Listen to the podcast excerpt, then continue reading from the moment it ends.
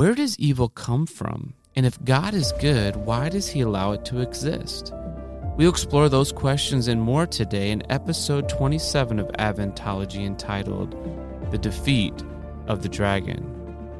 Welcome to Adventology, the podcast dedicated to helping you find answers to the big questions of life so that you can live a life of influence that ultimately impacts the world for eternity.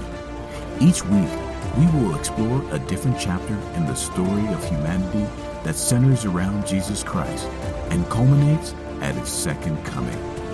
Whether you know Jesus already or are simply curious about what the Bible has to say about the end of the world, this podcast has something for you. Here now is the host of Adventology, Travis Walker. Have you ever noticed how much we have sterilized the modern telling of the Christmas story?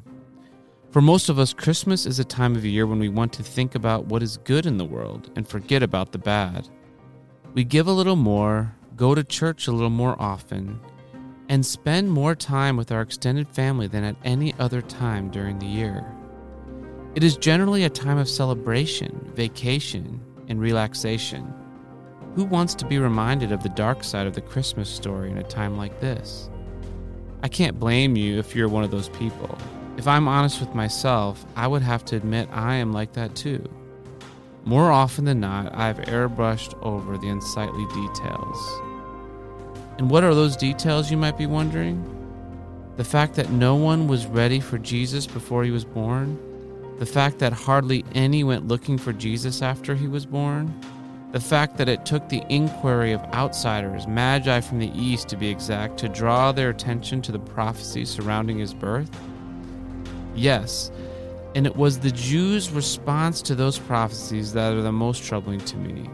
The wise men believed them, the wicked ruler King Herod believed them, but the religious leaders themselves did not. They took the laissez faire wait and see approach. However, the inquiry of the wise men set off some unsavory events that we rarely make mention of when telling the Christmas story. Someone wanted the young Jesus dead. Yes, of course, it was Herod the king, but who or what was the spirit behind the death decree? To understand that, we must go back to the book of Revelation. In fact, starting in Revelation chapter 12, in verse 1, we read Now a great sign appeared in heaven a woman clothed with the sun, with the moon under her feet, and on her head a garland of twelve stars. Then, being with child, she cried out in labor and pain to give birth. And another sign appeared in heaven Behold, a great fiery red dragon having seven heads and ten horns, and seven diadems on his heads. His tail drew a third of the stars of heaven and threw them to the earth. And the dragon stood before the woman who was ready to give birth to devour her child as soon as it was born. She bore a male child who was to rule all the nations with a rod of iron, and her child was caught up to God and his throne. Then the woman fled into the wilderness, where she is a place prepared by God, that they should feed her there 1,260 days. So, who is this dragon? If you remember in episode 25, we introduced the dragon as a member of the counterfeit trinity. If you haven't listened, I encourage you to stop now and go back and listen to that episode. In that study, we discovered that the dragon was the counterfeit father figure in Revelation 13, but we didn't go into much detail beyond that. However, in Revelation 12, we get a much more specific description starting in verse 7 we read, And war broke out in heaven. Michael and his angels fought with the dragon, and the dragon and his angels fought, but they did not prevail, nor was a place found for them in heaven any longer. So the great dragon was cast out, that serpent of old called the devil and Satan, who deceives the whole world. He was cast to the earth, and his angels were cast out with him. So now we can see that the dragon is in fact who we assumed he was the devil, otherwise known as Satan. And we can also see that the third of the stars that he drew down from heaven were in fact other angels who were cast out with him in his rebellion against God. Now we can see the curtain being drawn back in a sense from what is happening in the invisible spirit realm that surrounds us. Good and evil are, in fact, embedded in the spiritual conflict happening all around us on a daily basis.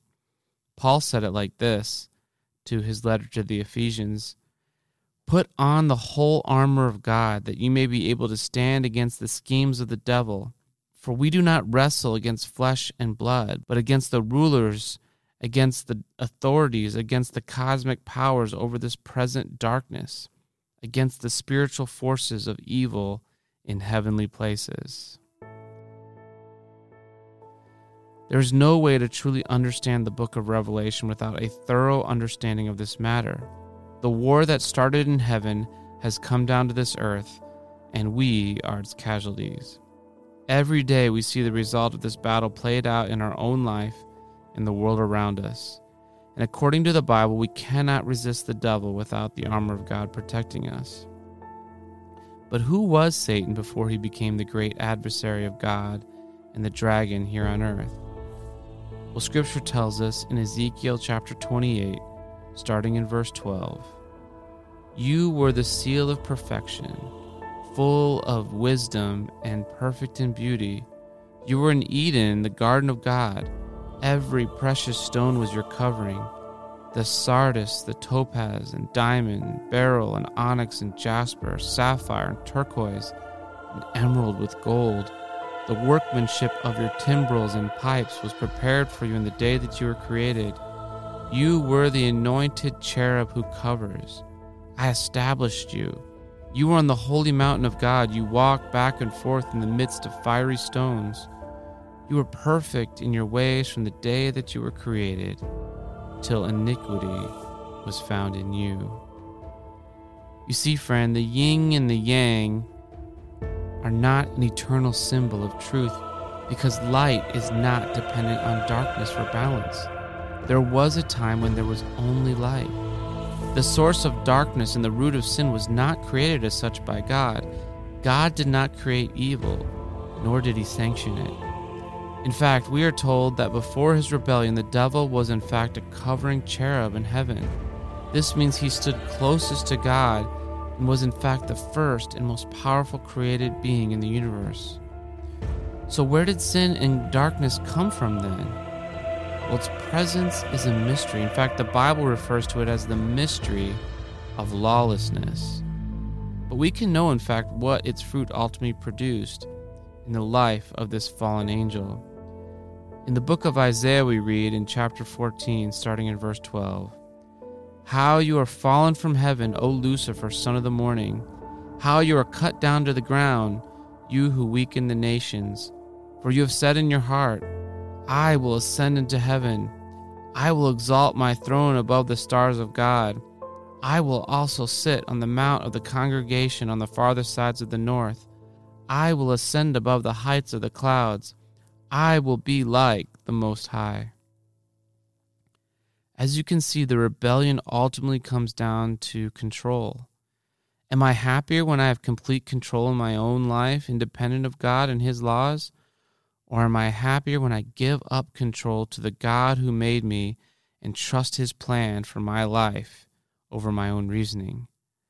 This is the dilemma that every being of intelligence faced in heaven, and it's still the dilemma we must all choose between here on earth.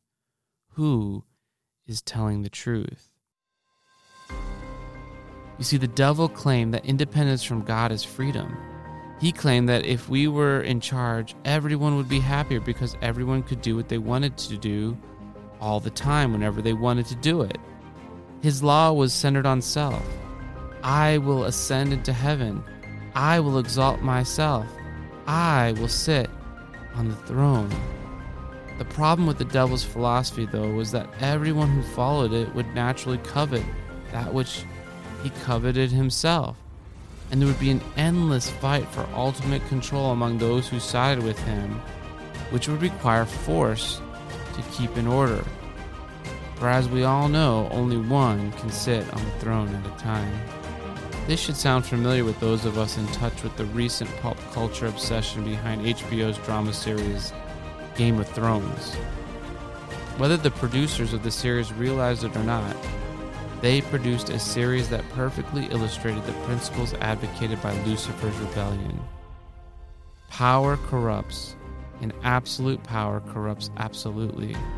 Without the Spirit of God pricking the conscience of man, one can only imagine how much darker this world would be than it already is. That miniseries provided a glimpse. The truth is, when God is taken off the throne, then it becomes an open seat for would be gods to fight for. And this is at the heart of the lie that Lucifer told the angels in heaven to convince a third of them to join him, and that ultimately convinced Adam and Eve. We read in Genesis chapter 3, starting in verse 4 Then the serpent said to the woman, You will not surely die, for God knows that in the day that you eat of it, your eyes will be opened, and you'll be like God, knowing good and evil. In the moment we thought we had become God, we immediately began using whatever power we could get a hold of to rule over one another. The first human to die didn't die by natural means. He died because he was murdered by his brother. And why did Cain murder his brother Abel? Because he wanted to control him, and when he couldn't control him, he killed him instead. This is the spirit that still holds sway in the world today. The law of the jungle is the law of sin. So, what was God to do? Would he choose to fight sin and Satan by the law of the jungle they had created, or would he choose to fight it through the law of love? You see, this is the thing most people don't understand about God because the law of the jungle is so ingrained in us. Many people, when they read the story, immediately ask, why didn't God just destroy the devil immediately after he sinned? Why did he allow him to spread his lies in heaven and ultimately down here on earth? Why has he allowed this great controversy to engulf the world and even to a certain degree the entire universe? And this is the reason the reason is that if God had simply destroyed the devil, the mystery of lawlessness still would have existed in many people's minds. Questions that could only be answered as sin was allowed to run its course would have remained and festered in the minds of all until it overtook the universe like a cancer. In allowing the devil to live, God has allowed the devil to demonstrate once and for all what is the result of choosing to go down the pathway of self exaltation. Instead of showing his power in heaven, God chose to empty himself of it through the person of Jesus Christ. Not only would Jesus disprove the accusations of the devil by coming and living a sinless life here on earth, but he would also redeem that which Satan had stolen through deception. Notice in the letter to Ephesians, chapter 2, starting in verse 5, what Paul says.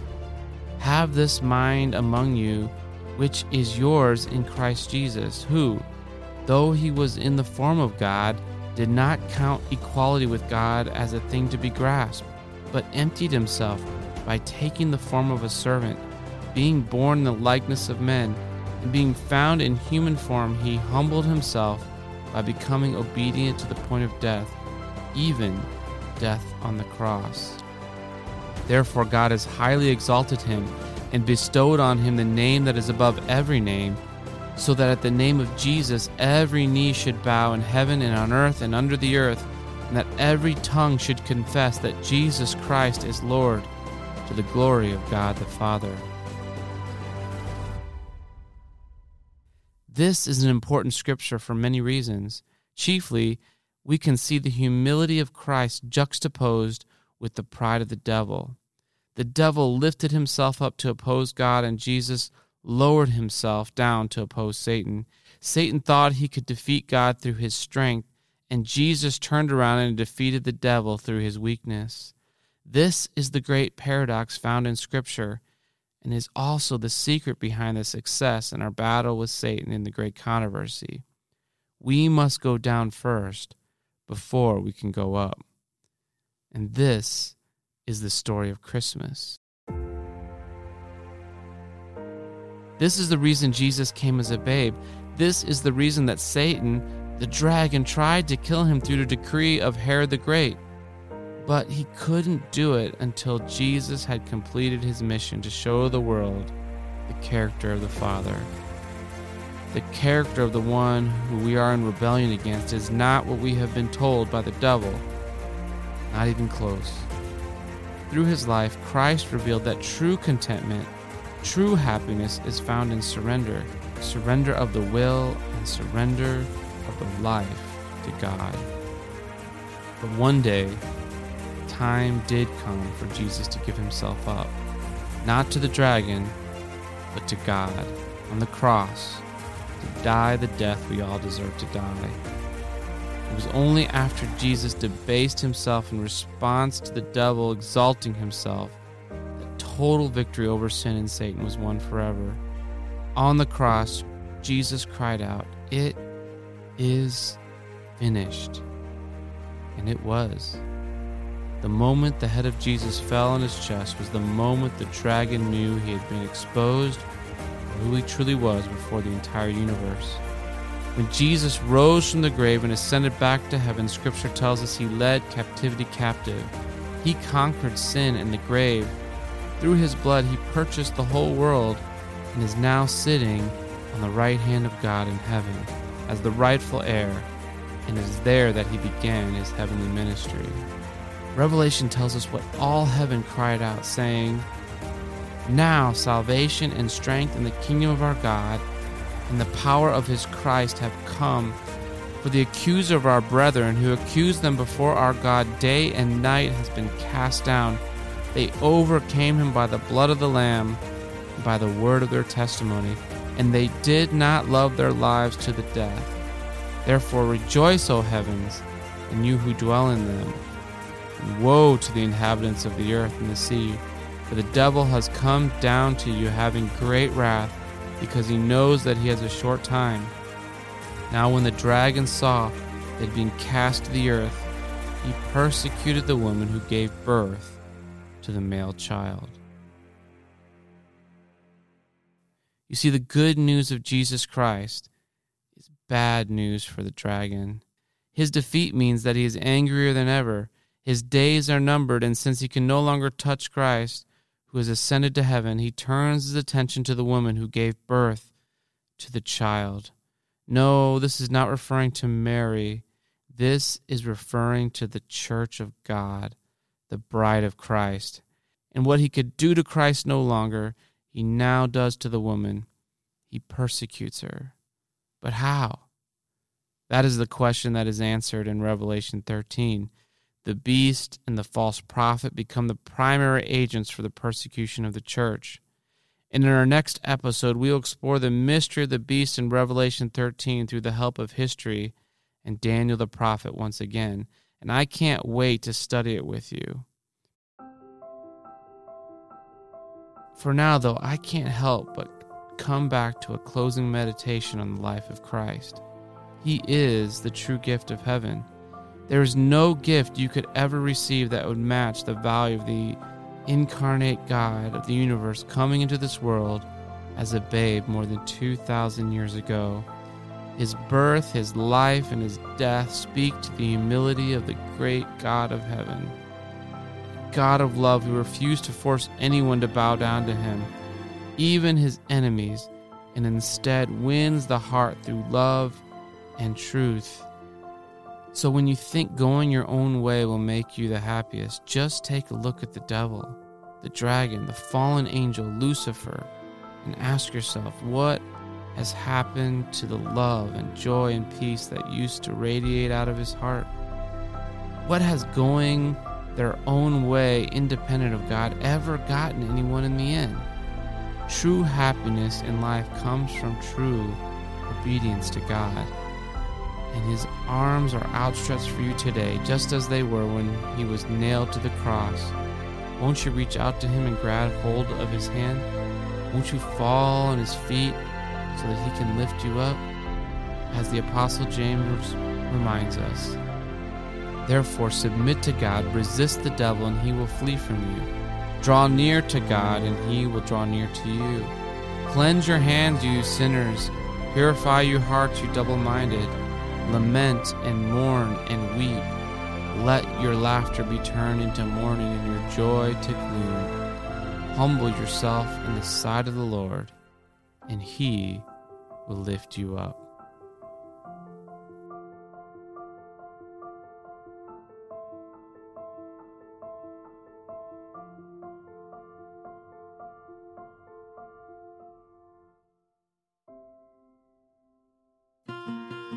Thanks for listening to this episode of Adventology.